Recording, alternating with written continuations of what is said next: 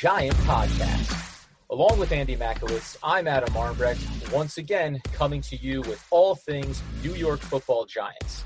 And as we take a look back at what was a disappointing game against the New England Patriots and eventually ahead at the upcoming Week 7 matchup with the Arizona Cardinals, first things first, Andy, big, big news in the Makowitz household. What's the update?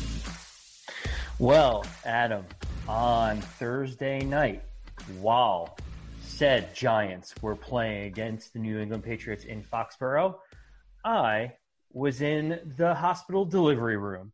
And uh, right as the third quarter was starting, I had the Giants on my iPad and was watching because uh, things were not progressing very quickly uh, in terms of my wife getting hurt. like, like that you have it down to exactly the time frame where you were in the game when you were also starting your family. Well, well, you know, the Giants make an interception, uh, and and all of a sudden, my wife is like, "Oh, the Giants had a pick. I heard it on your iPad." It went from that to me looking up and the doctor saying, "Okay, we're going to start pushing right now," and I was like. well, maybe I should probably put down the iPad and and go over and make sure that my wife is okay. So, uh, baby Makowitz, Roy J, w- was born uh, early Friday morning at 1.30 in the morning. Um, and he decided to come out a little bit later so he wouldn't watch, watch the debacle that was the second half for the Giants. Smart thinking. Give me give me the stat line on the little fella. Let's call it the you know the baby combine as it were. What are we looking at? Weight, height, and uh, do we have any prospects in terms of hand size? Does he look like he's going to be a 40 yard, you know, high end speed kid, or are we thinking more possession receiver, defensive end? I don't mean, you know, what are we looking at with this guy? Adam, he's eight pounds ten ounces, which is a relatively large, larger baby, mm-hmm. but he carries it well because he came out at a staggering 22 and a half inches long, which is huge. Which yeah bless my wife's heart and her ability to deliver the baby. She was a rock star. But Adam, he's got hands the size of tennis rackets. I'm trying to figure out already what sports we can get in, get him into, and you know, a tight end sounds tight end, like yeah. a, a pretty good spot for him to be in. Listen, as we always say, big white guys with solid hands, you're going to want to look at the tight end position in the NFL. On behalf of, I'll say, everyone here at the One Giant podcast that includes myself, Adam Armbrecht, my co host, Andy Makowitz, the producer, Adam Armbrecht, the statistician, Andy Makowitz, and just the whole team here, really. Just nothing but love and joy for you, you and Kelly. I know I spoke to you guys off podcast and expressed that, but it's awesome, man. And I can't wait. As everybody knows, I'm I'm struggling in Indonesia right now. But when Courtney and I get back stateside, we're we're just really excited to come over and, and get to meet Rory and just have a little bit of a celebration with you guys. So just happy to hear everyone everyone is healthy and comfortable at home, and that the Giants have a future prospect. Uh, I'm excited uh, about the new uh, member of our family, and I'm excited that he didn't have to witness uh, the game on Thursday night, and excited that his first game on Sunday is going to be against the Cardinals. That's fantastic, man. And you hit both the points. We're going to go ahead and dive in on the Patriots matchup that happened last Thursday night, and then take a look ahead to the Arizona Cardinals here in week seven. One giant opportunity.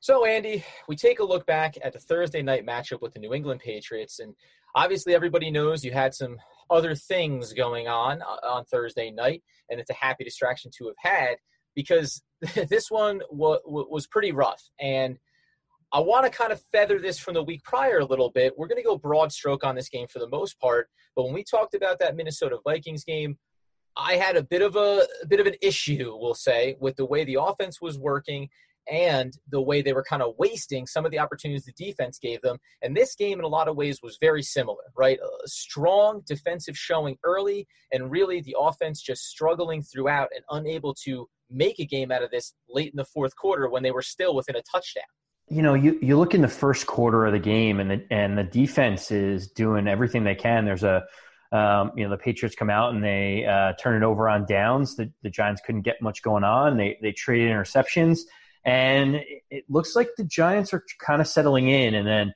uh, that that unfortunate and terrible block punt for a touchdown kind of changed the game. And when you're playing a defensive stout as the Patriot defense, uh, you can't be spotting them any special team points at them. No, and you know Nate Stupar. We'll probably we probably would touch on this in our update segment, but he gets he gets released as the Giants make some moves, and we will get into that more. And that's one of those players. And it's such a footnote, but when you are on special teams and that is your you know bread and butter as far as what you contribute, getting hit in the back of the helmet with a punt probably not the best thing in the world. Now, from the game standpoint, Uh, we talked about this. You know, Marcus Golden, a player that we looked at in weeks prior, and we're kind of saying we wanted to see something from him.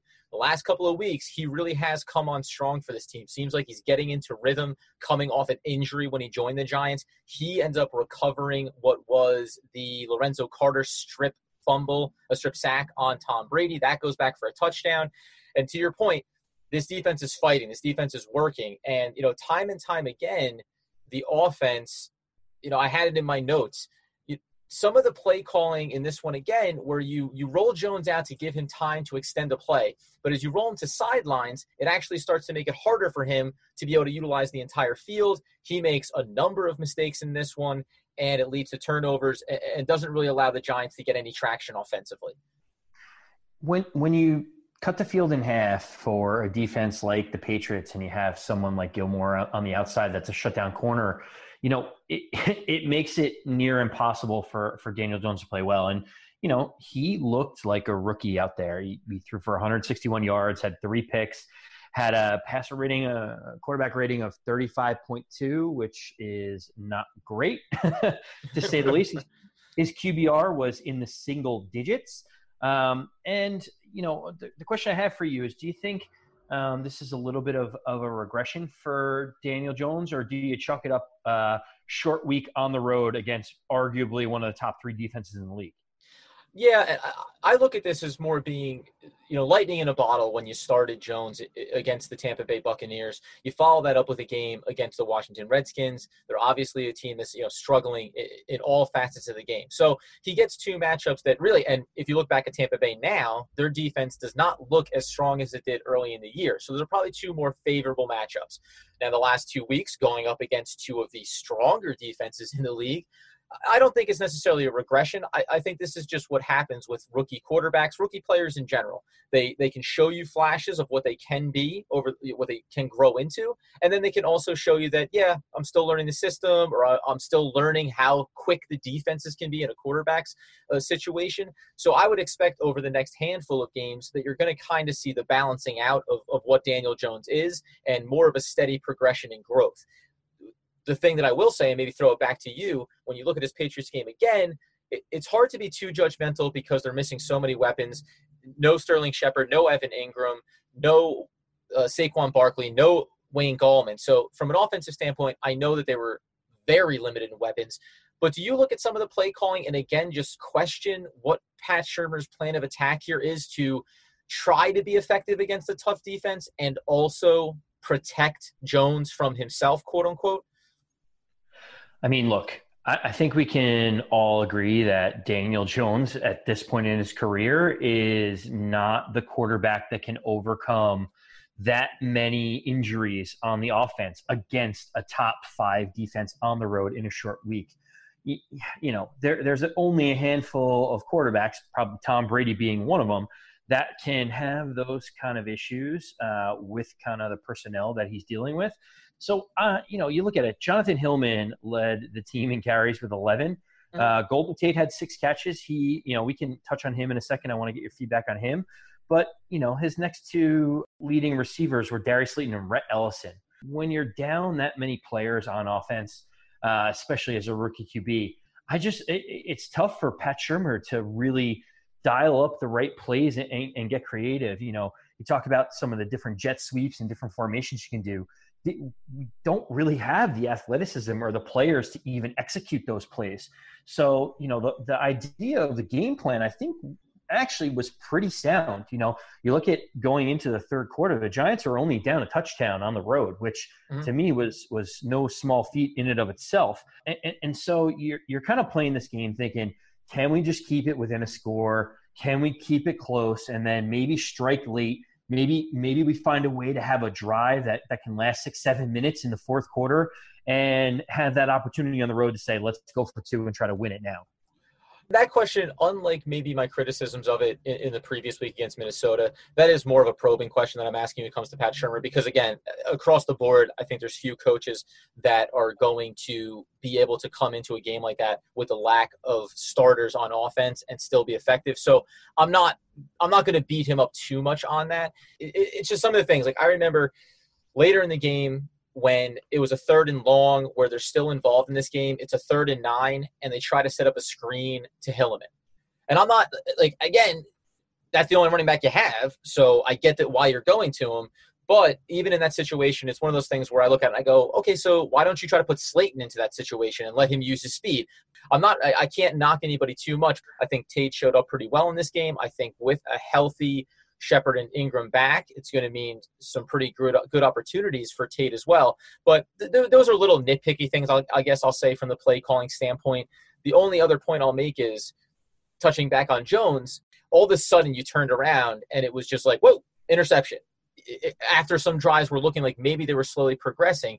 And at one point, because of the turnovers and the block punt, this game could have been 14 to 14 well into the third quarter if you take away offense and special teams mistakes. And that's just really where I'm harping on how the thing that you want to see this team do is start to get balanced in all three phases of the game where you can rely on consistency because I think that can lead to wins for this team. You know, I, I can agree with a lot of that. I think when we talk about Shurmur, going back to, to your point earlier, I think he was in, in the fourth quarter – you know, the, the Giants were down two scores. It was 28 14 with about seven or eight minutes to go. Fourth, fourth and two? It, it's fourth and two yep. on your own 33 yard line. And, you know, it felt like you were waving the white flag. They've put up, you know, while there was a defensive touchdown and, and the offense gave the Patriots some good field position, that is an opportunity that I couldn't believe it when I saw that we punted there. Mm-hmm. How or how can you look your players in the face and say we're trying to win this game if you know we need two yards, the Patriots are up two scores, there's seven minutes to go. By punting the ball, you're basically saying we need to stop the Patriots essentially three times in a row in order to be back in this game where you could kind of take it into your own hands and try to pick that up and try to move down the field and score. I think that is the one big criticism I had for Shurmur is in a game where you're probably behind the eight ball and, and you're not expected to win, those are the types of risks that you take, especially down two touchdowns, right? 100%. Earlier in the game, you're trying to make some things happen, but you're kind of playing this slightly conservative method on offense. And I, I can appreciate that. And I, it almost felt like in the fourth quarter, with a fourth and two, it's like now Shurmur decided I want to protect Jones from himself and maybe not have him throw a fourth interception here, trying to convert a fourth down. And at that point, oh, you, you couldn't be more more correct. Like, what message are you sending? Your defense is playing its butt off. You're saying you want to go for these wins, and yet you're saying like, yeah, th- this game's already over at this stage. And I'll come back to it again. Take away the errors, which that's easy, but take away the special teams blunder. This is a 21 14 game at that point in the fourth quarter, and you really are in a position to have a chance to, to go after this one and maybe steal a win. The footnote about that as well for me, I was having a conversation with my, my other podcast co host, Doug Norrie, where he said, and this is statistically proven, that go, you know going forward on fourth down is, is really what any team should be doing the entire game and I know there's a hun- there's a there's a myriad of reasons not to do it, but he brought up specifically bad teams. You should be going forward on fourth down more often than not as well, because you're only going to potentially fall behind over the course of a game. So if you can steal one at some point, that becomes massively important. So Pat Shurmur, this offense needs to pick its opportunities, show confidence, be aggressive, and go for it on fourth and shorts, especially because you can catch a team on its heels. You can maybe all of a sudden turn the dynamic of the game and then give a defense that's improving a chance to maybe take over for you.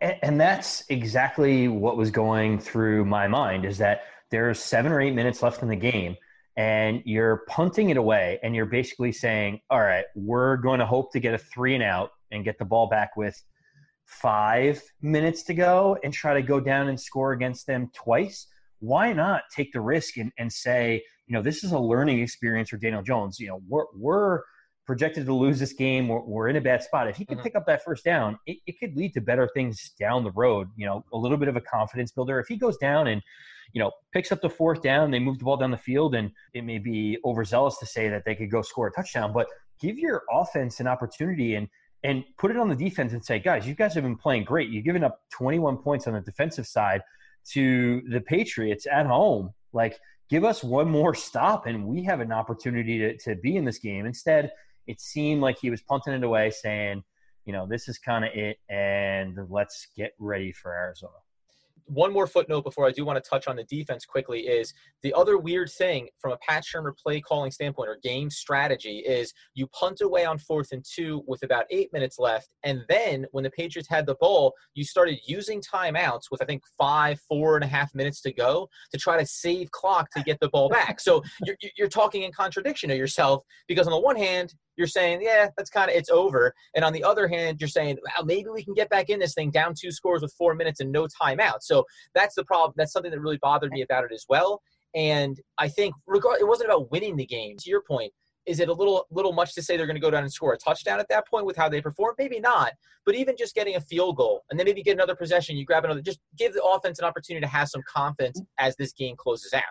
Well, and as he's calling timeouts, I'm, I'm thinking to myself, Right. So you're calling timeouts. You're expecting to get the ball back, and you're going to go down and try to score a touchdown. And there's going to be very little time left on the clock because when you get the ball back with five minutes, try to move the ball down the field against the Patriots. What is there going to be? Two minutes left, mm-hmm. minute and a half. Then, then what you're saying is, all right, it's onside kick time. So what Shurmur was doing, which which to me is inexplicable, is he's saying it's probably a better chance that we're going to get an onside kick, which this year, with the new with all the new rules where there's no running start, it has dramatically decreased uh, the ability for the kicking team to be able to recover it. If you had an op- opportunity to say, "Will Daniel Jones get us two yards, or will we recover an onside kick?" It, yeah. it, seems like a no-brainer to me. Like that that was that was the most frustrating part is you don't let Daniel Jones go for it on fourth and two. Then you call timeout saying, "Well, if we score, we could get the onside kick." It, it, it like you said, it, was speaking out of both sides of his mouth. That was frustrating. But at the end of the day, we this both is a game thought, we're going to lose. yeah, we, we, both thought we were going to lose it. We're, yeah. we're, probably nitpicking a little bit. You know, they were down two scores at the, at that moment, but yeah, yeah, I just wanted some positive momentum. Give the rookie quarterback a chance to do something. If he doesn't pick it up and they kick a field goal, you're going to lose the game anyway. Yeah, and sometimes it's what you do, right? You, you start to try to analyze different areas of a game that you kind of knew where the outcome was headed, but you want to still have strong takeaways and find areas to improve on. Before we wrap this one up, I do just want to say the big positive takeaway you can have is the defense. Dexter Lawrence looks like he is coming on strong. A lot of hype out of Giants camp just about how he's developing over the start of this season. Looks like he's legit, and that pick makes makes a ton of sense, even more so now. Uh, Lorenzo Carter showed up in this game a bit more, which was nice. He's had a little bit of an injury bug at the start of the season. Uh, Golden, we already mentioned, looking really sharp.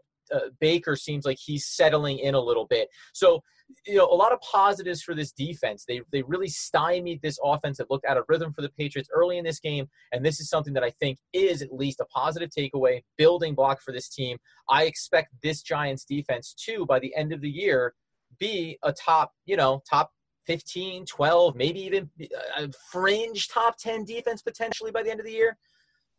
Wow, you are really, really going out on a limb here. Top 10 well, defense. I'm, I'm saying, mean, listen, I, am saying fringe. Up 30 a game. They're, no, they're I know. Listen, I'm, I'm saying fringe, and there's a reality to that because at the end of this game in the fourth quarter, there was a, a, a, Sony Michel run that after which, and we talked about this going into this game, how we thought, listen, the Patriots, Belichick loves the Giants, he'll probably take it easy. He really did take it easy at the end of the game. But he had a, a 25 yard run or whatever it was, got it down inside the 10, and the Patriots just came out and took a knee. They easily could have done. I thought for sure, like, watch out, Tom Brady is going to do another draw and go for his third touchdown, rushing touchdown of the game. But I just I do see positive building blocks. And listen, the net result of this team, say, being a top 10, the top 15 defense, I'll, I'll put it more there, is that you are taking on a average, you know, average improving Arizona Cardinals team. Detroit Lions are a good offense, not a great offense. You know, just your schedule. You're going to take on Miami later this season. The Jets aren't going to be a high-powered offense. You're going to play Washington again. So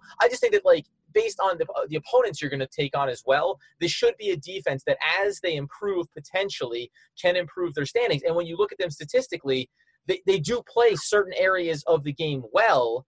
And maybe even more importantly is this is me you know, this is about my uh, opinion on the offense. I think they can get better, and as they get better, it means that the defense is on the field less and they can give up less points. I, I, I'm probably going to shoot myself in the foot on that statement, so hopefully no one beats me up too hard on it.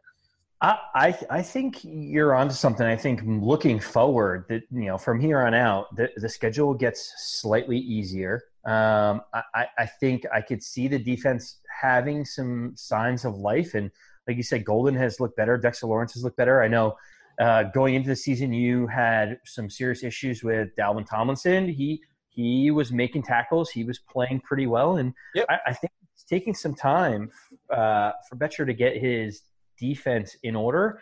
And yeah, I mean, look, they gave up rough. You know, the defense gave up 28 points against the Patriots.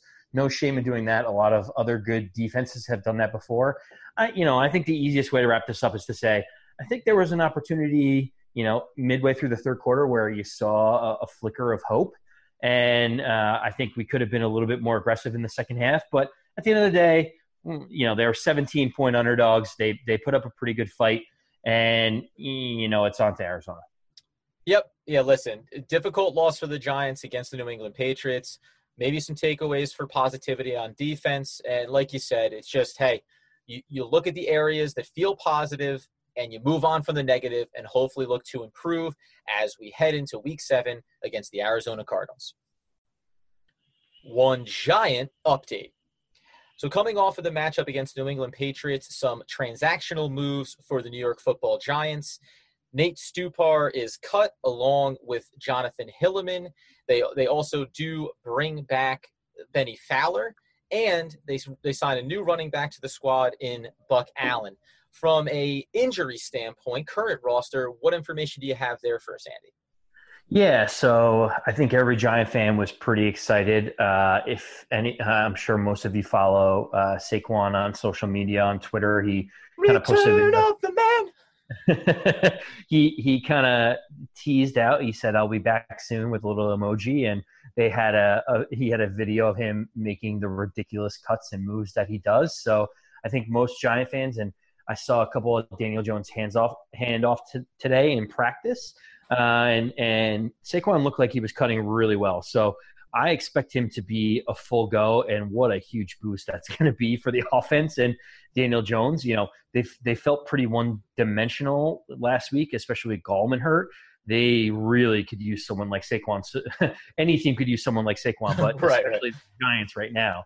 Um, you know, other good news is Evan Engram. I think holding him out. I think eh, if it was a game uh, to make the playoffs and the Giants were on the line, he may have tried to give it a go against the Patriots. But on a short week, you get a week and a half extra worth of time to make sure that you're feeling good. He was back in practice. He was uh, giving some positive signs, saying, "I'm feeling pretty good. I, I think I'm ready to roll." Uh, I, I, think it's going to be a, a, huge addition to the Giant offense. Just knowing uh, that we had limited weapons against the Patriots. For sure. And these are, like you said, I think some of these players are, it's hedging your bets. I mean, certainly with Saquon Barkley, right? He may have come back against the Patriots potentially if it was a make or break game for them. But the other big name, of course, is Sterling Shepard. He's still a little bit up in the air. Second concussion that he's had this season. And long term, it's just a little bit concerning because he he's had concussions earlier in his career as well. And I don't know what the NFL's policy is, but it seems like once you get the second one in the year, that timetable to return can get extended out a little bit. And I'm sure both the league and the team are going to go a little more precautious with him. So it's kind of a fingers crossed. But honestly, from from a health standpoint, I'd rather him stay out because concussions are, as everybody knows, it's no joke, and you want players to be safe first and foremost. The dovetail that I'll add on to this one is that Hilliman was released, and you noted that he actually made it through the waiver process and got signed back onto the Giants practice squad, which I'm really excited about. I, am always a fan of young players. With the cut of Stupar, that was the same thing I said early in the season. I know he was a special teams contributor, but what I want is young guys getting opportunities to make plays for for this team. And sometimes I feel like you waste a spot with a guy that you know what he is. I think Hilliman getting back on the practice squad is good for him. He's obviously a rookie. I thought that he did show a couple of positive things in the New England Patriots game. I'm just I'm happy that he's still a member of the New York Football Giants. Adam, it sounds like you're taking a shot at Jonathan Stewart. Is uh, is that what you're doing right now?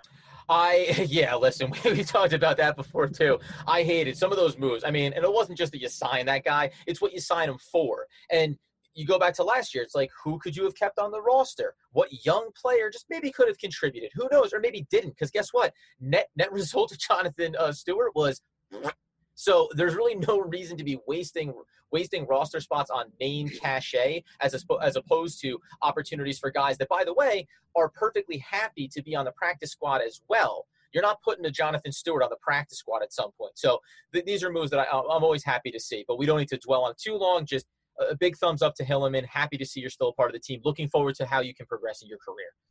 And and I think you know, relative uh, all things considered, I think this update is good. The Giants are getting some of their big playmakers back, and I think that's a perfect way to kind of talk about the Week Seven matchup against the Cardinals.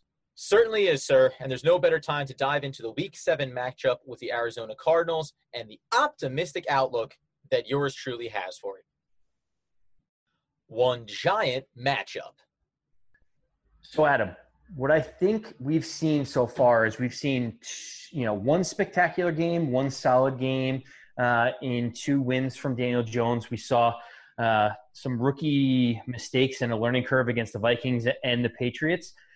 Going into this game against the Cardinals, it, it's kind of make or break uh, in terms of, of which way you think things are going to go. So, talk to me. Do, do you think that his challenges against the Vikings and the Patriots are just a symptom of playing two really good defenses? Do you, do you really see that teams are getting some film and some tape on him? Do you, do you think it was some depleted weapons on the outside? What are you thinking about Daniel Jones going into Sunday? This is an interesting one, right? The hard part when an organization makes a move to a rookie quarterback and maybe makes it earlier than a lot of people anticipated is all of a sudden you're, you're trying to balance the excitement of Daniel Jones being the quarterback of the future for the Giants. And I think early returns have, have proven that, yes, he can be that guy for them. And then trying not to get too low when he takes those rookie lumps in some of these games. I think the positive results that you saw early when he played against the Buccaneers and the Redskins, I think you can take those. You can put them in your pocket and feel good about them. The Vikings and Patriots games, those are i'm going to say outliers by the end of the year. I don't think that 55% completion or 48% completion i don't think those are going to be the standard. The curiosity i am going to have is about moving the ball successfully yardage and then eliminating some of the mistakes three interceptions against the patriots five interceptions over his last three games after a very clean start with 336 yards two touchdowns against the bucks this i think upcoming the Arizona Cardinal matchup is going to be a good barometer for him because this is a defense in the Arizona Cardinals that are giving up 70% completion, almost 71% completion. They're allowing nearly 43% of third down conversions, and they're allowing 54% opponent red zone scoring. So everything lines up here for Daniel Jones and the New York Giants offense, as we said, with returning offensive weapons to really put out a positive game and show that his value lies somewhere in the middle of what we've seen early. I will give you four numbers. Oh, four okay. numbers that and and you can take them for what they're worth are 38, 27, 23 and 33. Pass attempts? Do you know what those numbers are? Were those pass attempts? Those are the points that the Cardinals have given up in their last four weeks. Oh. So while the Cardinals have looked a little bit dynamic in the last two weeks, Kyler Murray is starting to settle in. They're they're two and zero. Oh, you know, granted against the the lowly Bengals and mm-hmm. the the uh, abomination that is the Falcons right now. Man, I would hate to be a Falcons podcast right now. They're imploding as we speak.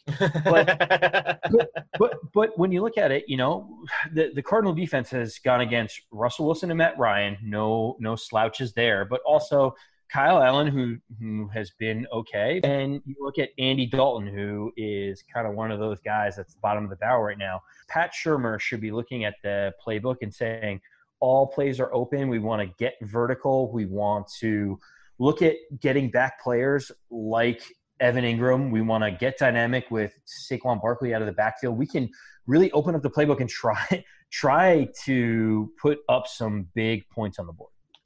100%. And I know that uh, going back to earlier in the podcast and talking about game reviews, the injuries play a huge factor. Saquon Barkley cures a lot of ills for this team. And uh, you're, you know, you're probably right. When you look at that, that, uh, and I, I'm actually ashamed of myself because I had the Arizona schedule in front of me. So as you were saying those numbers, I could have easily put two and two together. But I do, I, I think that you're right. Carolina, not necessarily, they have obviously Christian McCaffrey, but quarterbacks have had success against this defense. I think that's going to be consistent for them throughout the year. I don't know when uh, Patrick Peterson gets back for them. That's going to change some factors. I think it's a little bit later in the year. Or no, he may be actually back, right? I think he may be back. Do you know that off top of your hand? top of your head? I, I, I, I, don't. We'll have, we'll have to take a look at that. Yeah, he had, a, he, he had a suspension for, I think, substance abuse but that'd be a four gamer. So I'll have to check in on that because that's going to play a factor in terms of what this defense will look like going forward. But I, I think you're, I do still think you're right. This is a defense that is going to give up points, and the offensive playbook should open up, and you should see the value of having Golden Tate with Evan Engram and Saquon Barkley. You're still missing a component in Sterling Shepard potentially, but this will really give you a better idea of how dynamic this offense can be because unfortunately, to this point of the season, outside of the Tampa Bay game, I'll even say the Washington game, 24 points is nice, but that probably should be more. So when you take away those two wins, you showed what the Arizona Cardinals give up. The Giants have put up 17, 14, 10, 14. So to this point, they haven't shown a lot, even against questionable defenses like Washington. 24 points, I'd probably like to see them closer, you know, to 31 or 35 in that situation. Well, you know, our our podcast favorite Hilliman did fumble the ball inside the five yard line, and they did yep. have to set. You know, they did have to settle for a field goal at the one one before uh, kicking a field goal in the Redskin game. So that could have easily been 34, 37 points. Um, to your point, Patrick Peterson did have a six game suspension. Uh, he's back this week. That's a huge boost ah, for them. And, of course he is. yeah, of course it couldn't be seven. It had to be six, right? I kind of want to talk about this at a larger scale rather than talk about the specifics against the Arizona Cardinals. As poorly as uh, the Giants have not necessarily played, but uh, the results have been the last two weeks, it is amazing that the Giants are one game out of first place. And Ugh. Adam, Adam, when I look at the schedules, the Giants, let's just everyone chunks off the season into four game stretches. You know, when you look at the, the leaders in the NFC East, you look at the Cowboys. The Cowboys and the Eagles play Sunday night, right? So one of them is going to have a loss. Yep. Then, if you look at the Cowboys schedule, the Cowboys get the Giants again, the Vikings, and the Lions. And then they also follow up with the Cowboys and the uh, the Patriots and the Bills. So they have a really tough stretch coming up where you know, especially the way that they looked against the Jets. None of those games you'd sit there and say, "All right, let's just chalk up a, a win for the Cowboys." The Cowboys could go through a six-game stretch, three and three, if not two and four, if not worse, if they implode. Right? When, when you look at the Eagles, the Eagles are playing the Cowboys again, as I said on Sunday night. Then they get the Bills, the Bears, and the Patriots. So the Eagles could very well go 0 and 4 in their next four games. This game is so huge for the Giants because of the schedule. These two, uh, you know, rivals that they have have ridiculously tough schedules. If the Giants can get to their third win and start making moves, the Giants' schedule is playing the Cardinals, then they play the Lions, who are competitive this year, but not necessarily someone that you automatically say would be a loss. And then they get the Cowboys, and then they get the Jets. I, am looking at this next four game stretch. The Giants could could walk out of that, you know, two and two, maybe yeah. even three and one, and be right in the division, right? I agree with you, and this is funny. I feel like we're I feel like we're doing a role reversal now because you're right when you talk about Dallas and the Eagles and where their schedules go down the rest of the the, the season. Well, if I say that maybe I think Dallas can lose to Detroit, it makes it harder for me to say that the that the Giants can beat Detroit. You know, so I, I think a lot of stuff will play out. The best benefit to the Giants is the current week and taking on Arizona while Dallas and Philadelphia play one another. Because it means if you can win this game ahead of you right now, you're going to be tied for second in the division. And I do think you're right. You break it down into quarters of the season. Giants open up the first quarter two and two. Now in the second quarter, They've dropped their first two games, but Arizona, Detroit to finish off the first half of the season. If you go in and show some confidence against Arizona, I feel like with the way the defense is played, they should be able to put out a convincing performance. Then you turn your attention. It's a road game against Detroit. This is a game that if your offense can put up numbers, you should win. Then you wrap it up and you're saying, okay, we're now sitting here at four and four. We're at 500.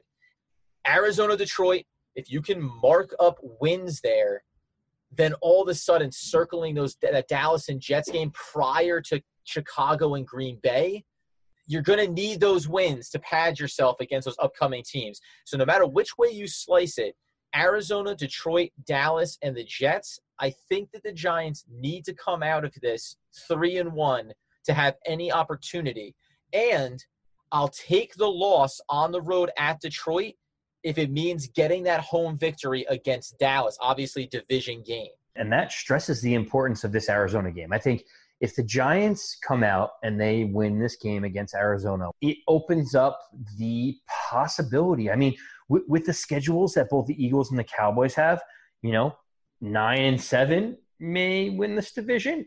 Eight and eight might win this division based on everyone beating each other up. So, well, and and you got to remember win. too when you look at this division, it has to be eh, God, I, I, I, feel like we will get beat up talking about the Giants as a possibility to win the division, but that's your only route to the playoffs. If, if, if, if that's what your goal is for the Giants, you're not getting there with the wild card spot with the way the NFC West and the NFC North are playing out, right? Those teams, you're going to have teams that are winning 10 plus games that are taking wild card positions. So if you want to get there, you've got to go the route of winning the division. Well, and the Cowboys come out and Dak Prescott looks like he's going to make 40 million a year and then Dak Prescott looks like he's going to make 25 million a year. Yep. And you look at the Eagles, they look amazing and they go into Lambeau and they beat the Packers and then they throw up a clunker against the Vikings. So I, am thinking of it as a as a positive Giants fan. What's the path to get to the playoffs? It starts with Arizona, just knowing that this division is still up in the air based on the first six games of both the Cowboys and the Eagles. 100%. And I want to dive into just what we think, where, where I think we can look for some positives when we go into this game with Arizona. And just to cap off that talk, because I, I, lo- I do love looking at the season in terms of chunks. So I would say we're capping off the second four game stretch for the Giants. And realistically, let's not even worry about anything else starting on 11 4 with Dallas. I think this is about going 500 in this four game stretch, and that means starting with a win against Arizona and then looking at Detroit. We talked about them being susceptible on defense. Just to give you some of the stat lines, at home, Arizona is giving up nearly 300 yards per game defensively uh, through the air. On the road, actually, they give up 260. So it's interesting that they're a little bit better uh, away than they are at home. But to touch back on your Saquon Barkley point, you know, when he gets injured earlier in the season, it comes on a play where it is that dump off out of the backfield and let him try to scoot, make a man miss. And guess what? Linebackers, safeties coming down, they're going after him and they're going after him low because he's eh, nearly impossible to take down. So, something that I do want to see from a scheme standpoint is, of course, finding a way to get the ball into his hands, but they do need to find a way to give him space and time to assess the defense. You can't have a linebacker spearing in at his calves and ankles as he's receiving that little pitch to the outside or as he's receiving that dump off out of the backfield. Yeah, I, am I'm, I'm concerned about Saquon, but at the same time, it's it's not like he's had uh, the crazy injury concerns last year or or this year. You know, he's he's kind of a freak of nature. You know, they said this was going to be uh, uh, under the initial diagnosis. They said it was going to be eight weeks, and here we are uh, halfway through that, and he's about ready to go. And he mm-hmm. probably could have played against the the Patriots. I, I think when we get worried about people diving at his legs and and all those type of things, I think we're we're reading too much into it. You know, football is one of those fluky game of injuries. I, I think if he is cleared and he's full go, there's not a single play, pass route, uh, you know, running play that he's not going to be able to make. I can revise my prediction later if they rule him out, but I'm expecting a big day from him. No, listen. And again, let's talk about Arizona's defensive rankings against the run. At home, they're giving up 127 yards, and away, they're giving up 145. So this one is juicy from a pure rushing standpoint for Barkley, let alone the other facets of his game. And, and you're, and you're right. You really can't play quote unquote scared or be nervous about injuries. And maybe that's just, you know, the, the, fan in me. Not, not, I was like, I just don't want to see anybody. Don't touch him. Don't go near. You know, like I want to see him feel like he has a clean path when he's touching the ball. And I will also say before we get into a little bit of the receivers and what we what we think can do, and then I, I want to dive into Kyler Murray, another rookie, and we talked about him last week and where these guys rank out from the rookie QB standpoint. The thing I want to touch on is again I'm gonna, you know, you've been you were beating the drum of Sterling Shepard throughout the early part of the season. I'm beating the drum of a player on this offense, and it's about him needing to perform well. And that is Nate Solder on the left side of this offensive line.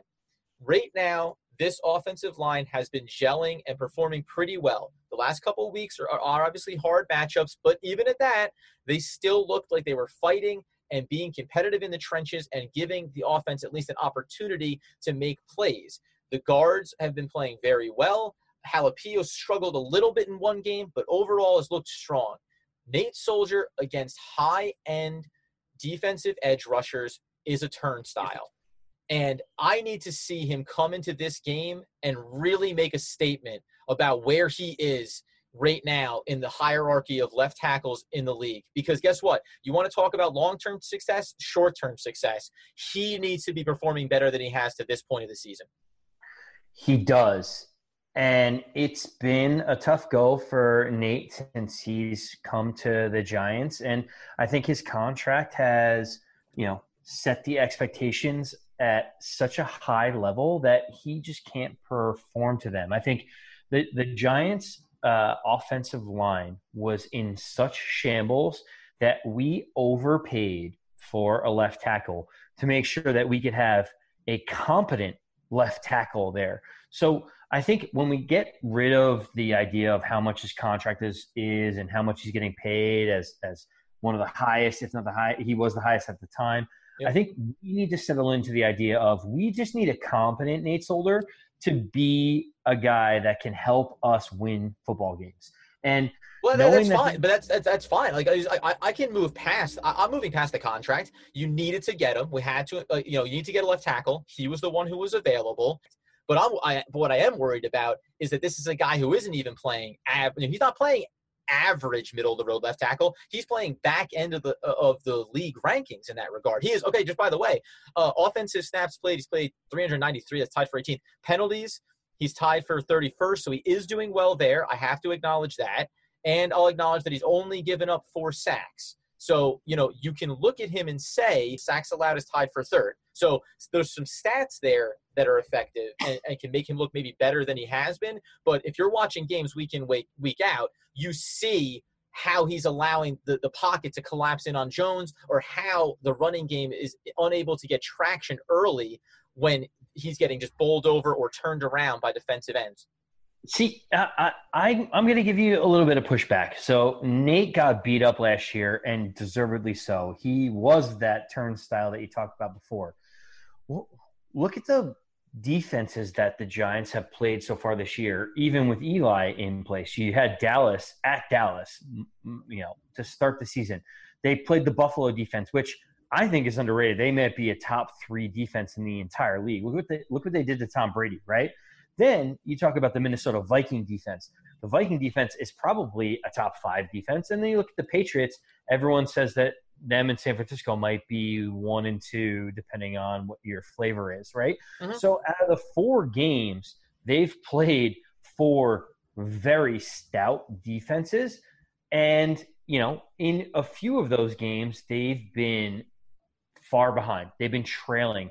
And everyone knows that they've been one dimensional. Couple that with Saquon Barkley being out for the last few games, it, has been tough for for Nate and, and the offensive line in general because we've become so one dimensional. We're lo- we're we're down in games, we're losing. They know we need to pass, and he's kind of sitting there on an island against some of the best pass rushers in the league. So for for me, I, I'm I I think – in this type of game, if the Giants can score first, and it, it, it's very simple, every single team says that, but the Giants don't have the roster to to to, to against a good defense come from behind and, and, and score because our offensive line is still work in progress. I, am not as as well, uh, uh, hating uh, on him as you are. Yeah, I mean, my point more is that in this particular game, he needs to show up. In these other matchups, when he was getting beat up, I under I don't expect him kind of not to get beat up a little bit. And you said like the injuries can play a factor and who's not behind him, but it's more just that I do need to see that in a game where a defense struggles against the run, where you have the best running back in the league, this is just one of those games where you need Solder to show you, hey, I can I can do it. I may not be able to do it against every team in the NFL. I may get matchups where I'm just, you know, a little overwhelmed, but when we need a win, when we're saying we're two and four, we're still in the division, we can win this game and get right back in the mix. This is when I want to see Nate Solder step up and kind of have a little bit of that leadership quality and something that the younger player to his right in Hernandez has, which is like just a little bit of edge, right? A little bit of that grit to his play where he plays a little angry. I, would like to just see that from Solder in this one. I, agree with you. This is a put up or shut up game for Solder on on the left side because the the Cardinals are not as formidable as as the defenses that I talked about before. So you, I, I don't want to beat up on him too much uh, from from the past, but I have high expectations for him in this game against Cardinals. 100% and that's maybe where i should have gone from the start is just i want to see a strong performance out of him because i think it's important for him and for the team. And now as we just look as we look around the field here i don't know if we need to go too much into the offensive side in terms of the wide receiver weapons. I think that expectations are jones should be able to move this ball and i feel like we'd say if the offense is going to run through barkley and you expect the golden tates and evan Engrams to be able to make some big plays for them even darius slayton over the top. You can let me know if you have a difference of opinion but where I'd like to go right now is, is over to the defensive side and what we can expect against Kyler Murray and this Arizona offense. Yeah, I, I I'm not expecting a big game from Tate. I mean, you know, the the game against the Patriots, he got that big play where it was kind of almost tipped as it was going into his hands, and he ran for for a big touchdown. And you know, I never like to say take that play away, but Everything right. else was relatively pedestrian, and it was the week before that. He he made one big play, and that's what the game of football is: is to make big plays. If um, you know if Patrick Peterson is shadowing Golden Tate, I don't see him having a big game. It does open up opportunities over the middle for Evan Engram. It does open up the deep threat of Darius Slayton, who I think you and I both love his verticality and his ability to get down the field. So yeah, yeah we we, we can we can move on from the Giant offense. I think it, it is important to talk a little bit about Kyler Murray and and the Cardinals defense, uh, Cardinals offense.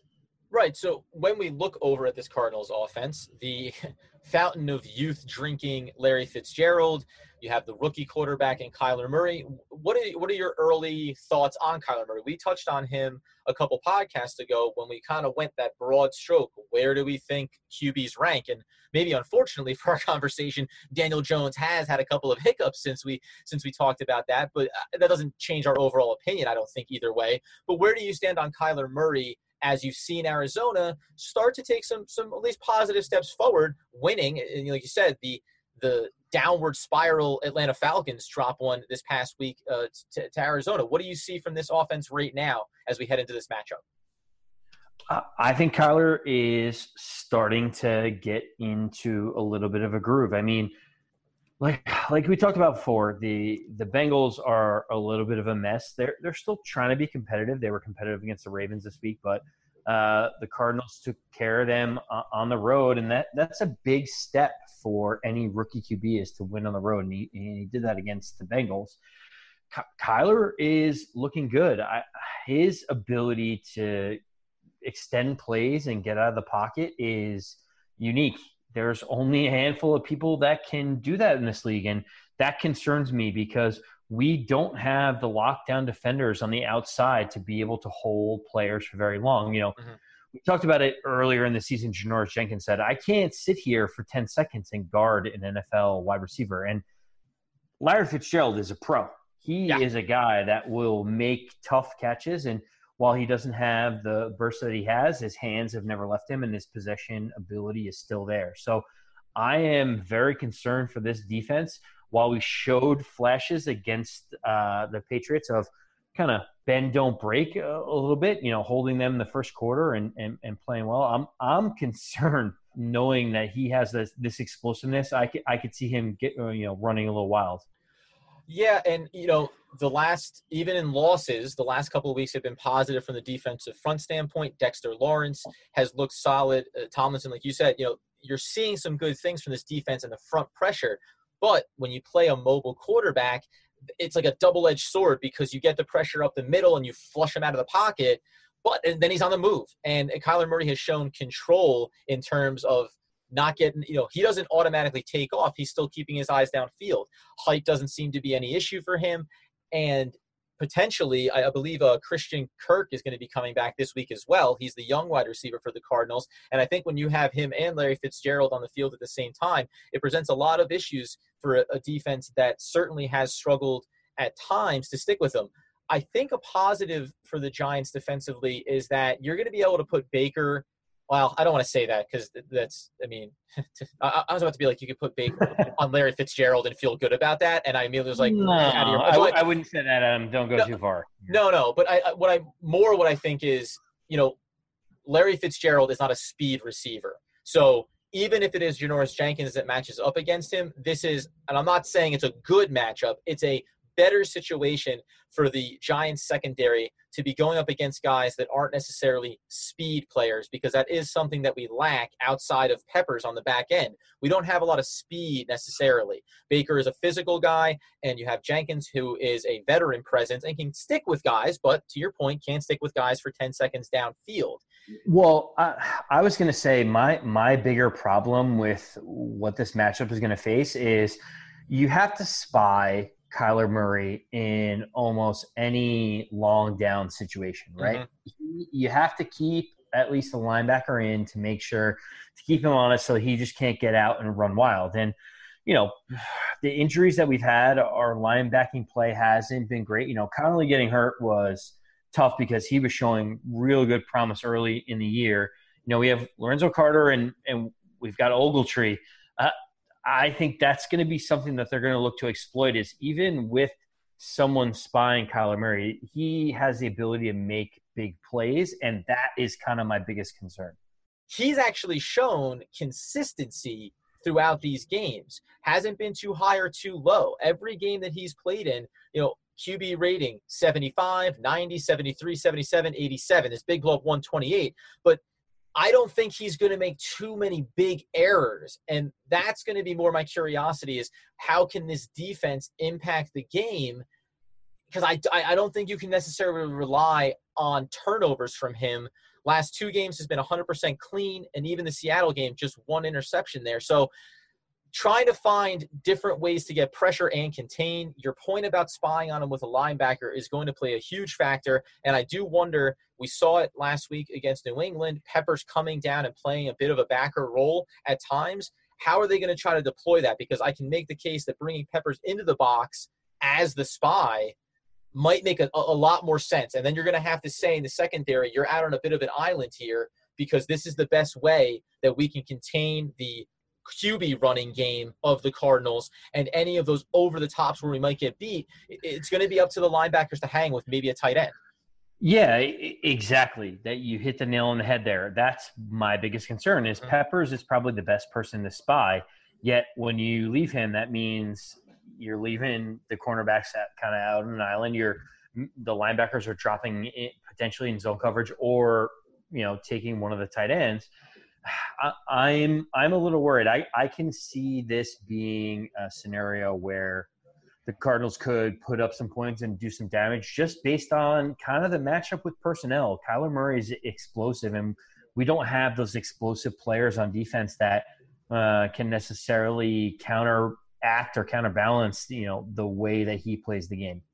And there is a player that I'll point to on the Giants side of the ball you know, a lot of the things that you read about is how the Giants have to kind of be committed to these young players and, and them getting bigger chunks of playing time. And we've seen Baker, a little bit of struggles, but has looks like he's starting to settle into his role. Dexter Lawrence is starting to show that he can be an impact player in his rookie season.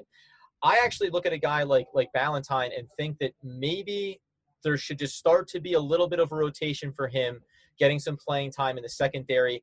And I, I don't know what this I don't know what uh, Julian Love can be at the safety position, but I think it's worth taking a look at him and just starting to get those two players rolled into the secondary because one, you don't have a ton of depth, and two, through this point of the season, I think we can say we know what Antoine Bethea has been, and eh, eh, you know, middle of the road kind of guy. He's not going to make any terrible plays, but he's also not going to change the game for you. And I think it's maybe worth looking at these young players and seeing if you get a spark in the way that you've seen it from Lorenzo Carter in his second year, the way that you've seen it from uh, Dexter Lawrence. So I, I, I, think Ballentine is really the guy that I look at as possibly being someone who could come in and contribute because he's just shown a lot of athleticism on the field. He looks like he has the, that skill set to maybe pop in on a third on a third wide receiver or even on a second wide receiver depending on matchup maybe he looks like a better play than baker just for one or two plays here or there throughout the game eh, are you buying into any of that? See, that's the challenge is you bring Ballentine in and you start coming into nickel packages. And we haven't even talked about David Johnson uh, or Edmonds, who has looked great the last couple of weeks. They they have a potent running game. Yeah. And so that's why they're a tough matchup for us eh, or tough matchup for anyone right now is because they do have playmakers in the backfield where if you're going to play some spy stuff or you're going to bring in some defensive backs as opposed to stacking the line, they can make you pay. So this is a concerning matchup. I, I, I'm I am worried about the defense, and I can see this being a little bit of a shootout. Especially, you know, I know people sometimes say uh, don't worry about weather, but uh, it's October in the Meadowlands, and it's yeah. going to be 68 degrees, almost 70 degrees, and relatively nice. I'd love to get Kyler Murray uh, at, at Giant Stadium with 25 mile an hour winds and it being negative two wind chill. I think that would probably be a little bit of a better matchup for us in, in nice weather. I am a little concerned when you talk about two teams that are in a quote unquote rebuilding or trying to develop young talent, it's really hard to cover these games in a very finite way because you don't know who's going to step up. But I think the best thing we can do now is give the people what they want, and that's dive in to the over unders, the spread, and what some of the talking heads around the league are saying going into the week seven matchup with the Arizona Cardinals.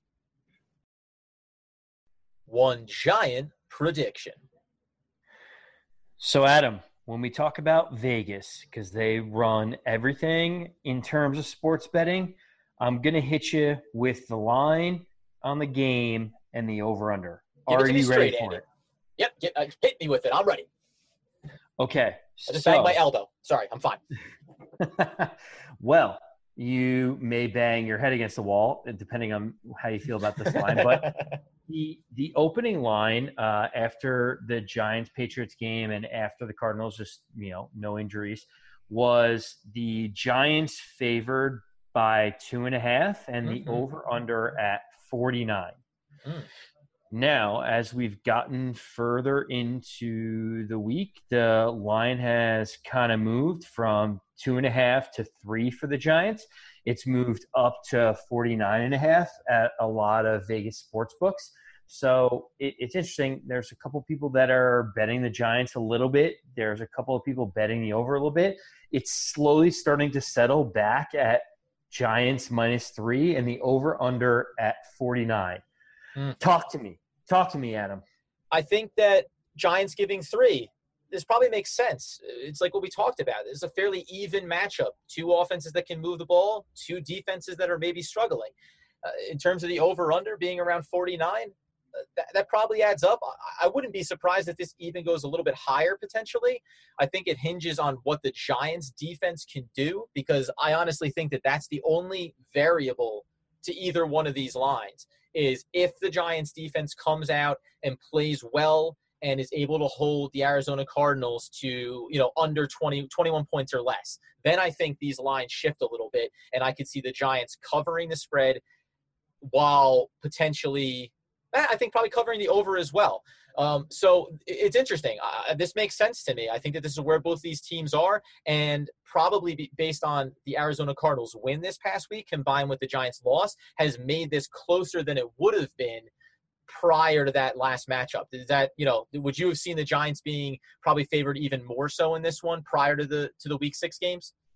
Well, Vegas doesn't necessarily care about who wins and who lo- loses previous games. They have massive towers built on the backs of people like me and you making predictions that we think are going to happen that don't play out.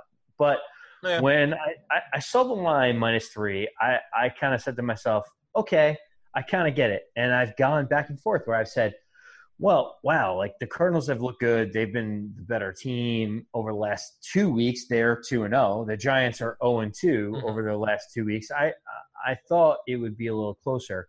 But then my my spidey senses of Vegas kind of kicked in and basically what Vegas is saying is at a neutral site this game would be a pick 'em. So yeah. they're basically saying which team do you like better? They're giving the Giants the 3 points for being at home in the Meadowlands it, well, it does consider. You know, no, no. I was gonna say what's weird is that the we we talked about this thing previously where like if Saquon Barkley starts, it won't move this line because that's not the way it works. But I don't see how it couldn't move the line. It, it's it's because they think that they're going to get similar production, not necessarily the breakaway plays, which they can't predict as as a Vegas thing. Like they can't predict that Saquon's going to break one for 75, but what they can say is over the course of the game, we think he's going to get 30 more yards than the next guy, which mm-hmm. may lead to a little bit better field position, which may lead to a field goal or two because it, it's so hard. You can't you can't think like these dynamic playmakers are going to change things one way or another. Uh, you know, I, I, look at the line and I say it, it's probably fair. You know, we have a rookie QB going on the road in the Meadowlands, which is never an easy place to play, especially if the wind is kicking up a little bit. And I kind of think it's fair. Uh, uh, Yeah, I, I know. I, again, I, a pick'em really makes a ton of sense for me, and I think the equalizer as well is is that it's two rookie quarterbacks. You know, I mean, for Daniel Jones, we still don't know. You know, Eli Manning, one of his greatest attributes was being able to play at the Meadowlands in the wind and being able to adjust to those things. And Jones is, you know, relatively new to that experience as well. And this is his first time playing, getting into the well, won't be that cold, but as we head into the fall season and the colder months, so we, you know, two rookie quarterbacks. I think this game should be relatively neck and neck. The 40, 49 over under, where do you sit on that? Do you, I mean, how do you see that? Uh, we don't have to go into our prediction just yet, but do you think that this is two teams offensively? You're talking about 24, you know, that's 24 plus points apiece. I've gone back and forth on this in my head. And as any better knows, you love betting the over no one wants to root for less points. That, right. that is never. you're never sitting on your couch having a cocktail saying, "Man, I wish they punt." Right? Like that just doesn't happen mm-hmm. in any like fans or betting's mind.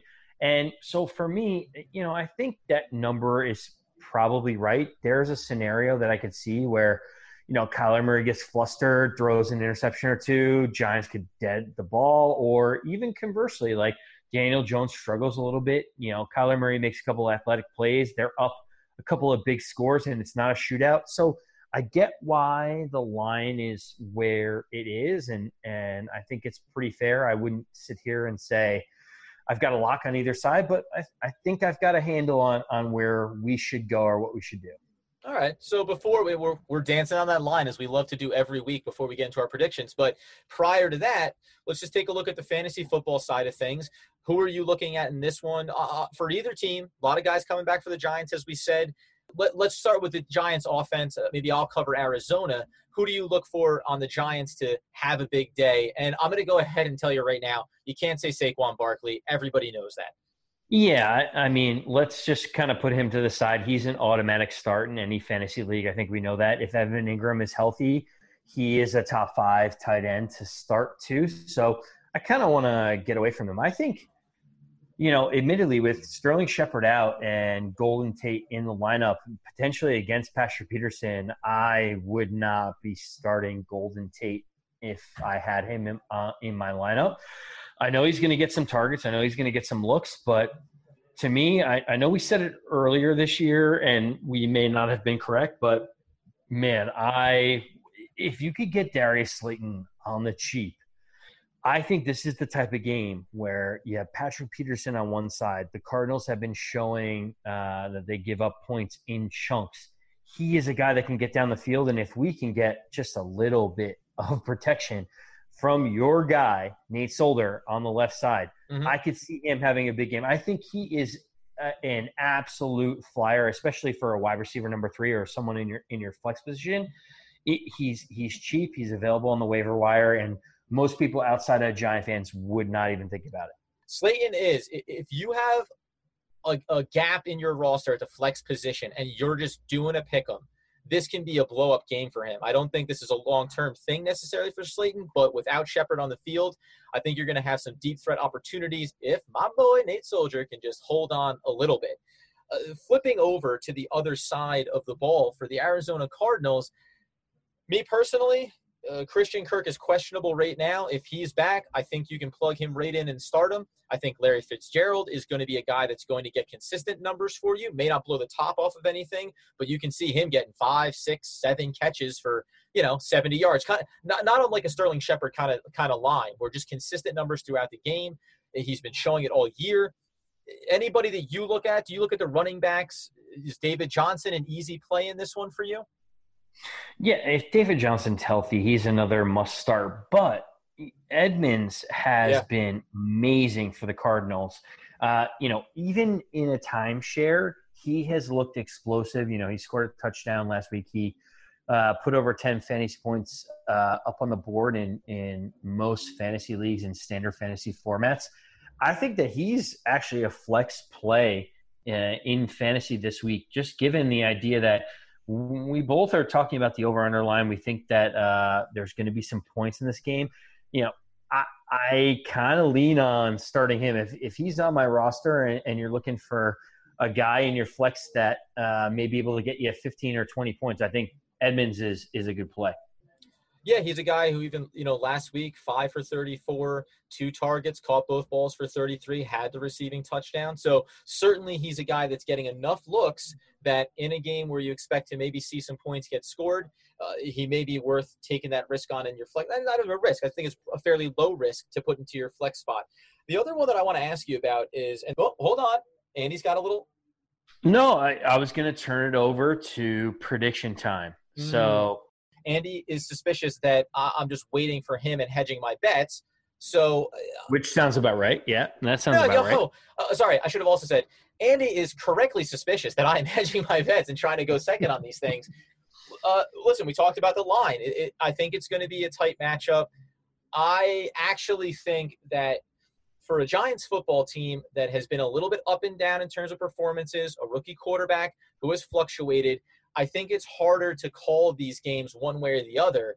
But for me personally, I'm only focusing on the Arizona Cardinals defense and what I think we can do against them. It will be about Peterson and how effective he is, maybe against Golden Tate, and if we're able to have enough time to find other outlets. And then also, can we get creative and make sure that the touches that Barkley is going to get are going to be quality ones so he's able to get into space and really showcase his power, his speed, all the dynamic attributes that this this beautiful man has.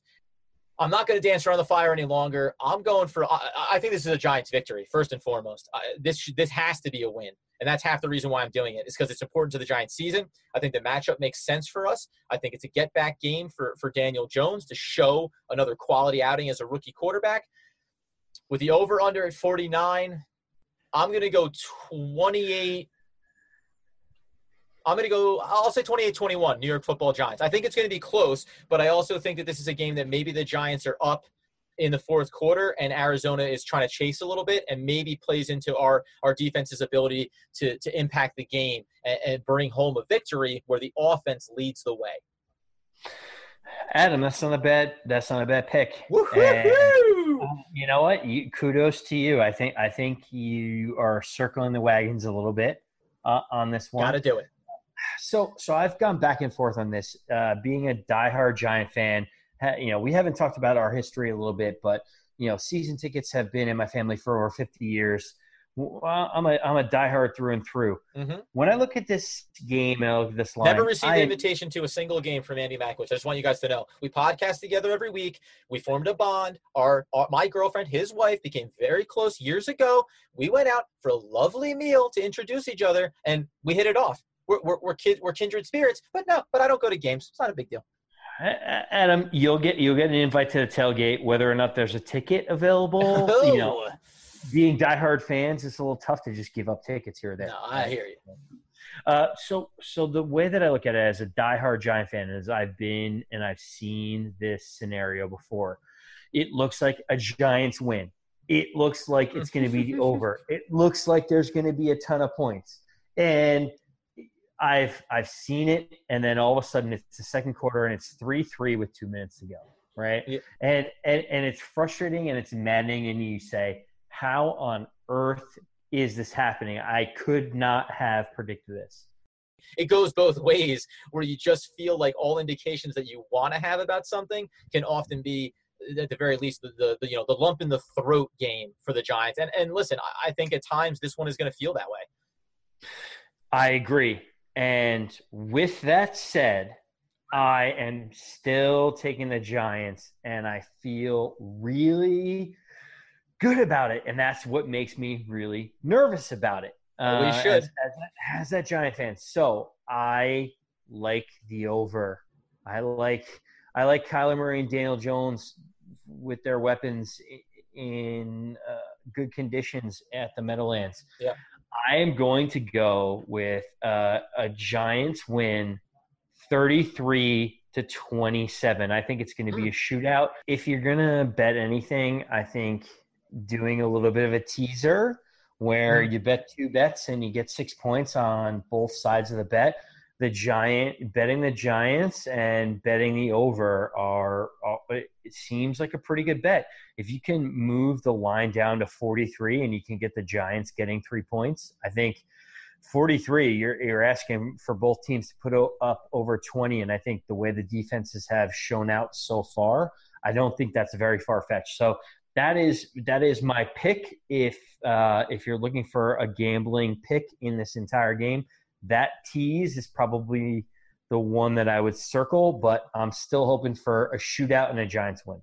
Yeah, that's actually a nice one. I think I think that that's a nice. The teaser probably will be good, is a good recommendation because I, I, I think you're spot on with where the point totals are all going to end up at the end of this one. Unfortunately, I'm in Indonesia, so I don't get access to any of the betting sites. So all I can do is, is just think about the money I would put on it, and then be excited or disappointed uh, depending on whether or not I would have won or lost. It's all it's all fantasy for me on this end of things. And that's where we leave it, folks. Two New York football Giants fans excited to be calling for New York football Giants victories. Adam, I am excited about this game. As we talked about before, this is a big game for the Giants schedule.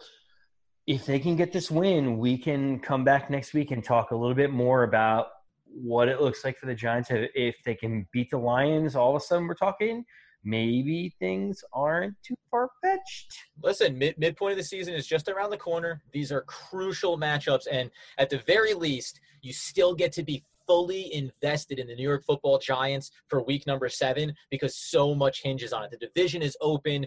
We're looking to bounce back. We're playing a susceptible team in the Arizona Cardinals. I mean, this is what we need. Just for the love of God, don't let us down. I'm excited that we have relevant Giants football into October when at the beginning of the season we didn't know what we were going to see. So I'm excited for this game. I'm saying over in the Giants. Let's do this. Let's tie a bow on this bad boy. One giant outro. Well, that's it, friends. We've done it all. We've, we've done the dance of who we think's going to win. We talked about last week's debacle against the Patriots. We've given you some fantasy insights, and and hey, man, we're just doing a heck of a job. But the reality is, is it doesn't end when the podcast ends. As we always tell you, follow us on social media Instagram, Twitter, Facebook, One Giant Podcast. We want to hear from you. Andy has gotten some great feedback on our episodes, and we're tweaking it, we're adjusting it. So, so keep getting after us. We love hearing from the fan base. Anything that you want to tell the fans about, Andy? No, I appreciate everyone kind of messaging us on social media and letting us know what they want to hear. They want to hear a little bit more betting. They want to hear a little bit more in depth on some of the schemes that we're talking about, which why we talk about nickels and spies and things like that. I am excited about the future of the Giants, but I'm more excited about the podcast. So let's hopefully get a win against the Cardinals so that we can both feel good about our picks. And on to the Detroit Lions after that. You know it. There's only one thing left to say. This has been one giant podcast.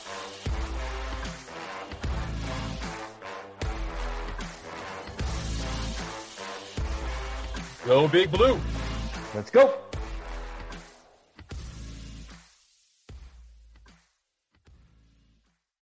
The podcast you just heard was made using Anchor. Ever thought about making your own podcast? Anchor makes it really easy for anyone to get started. It's a one stop shop for recording, hosting, and distributing podcasts. Best of all, it's 100% free. Sign up now at anchor.fm slash new. That's anchor.fm slash new to get started.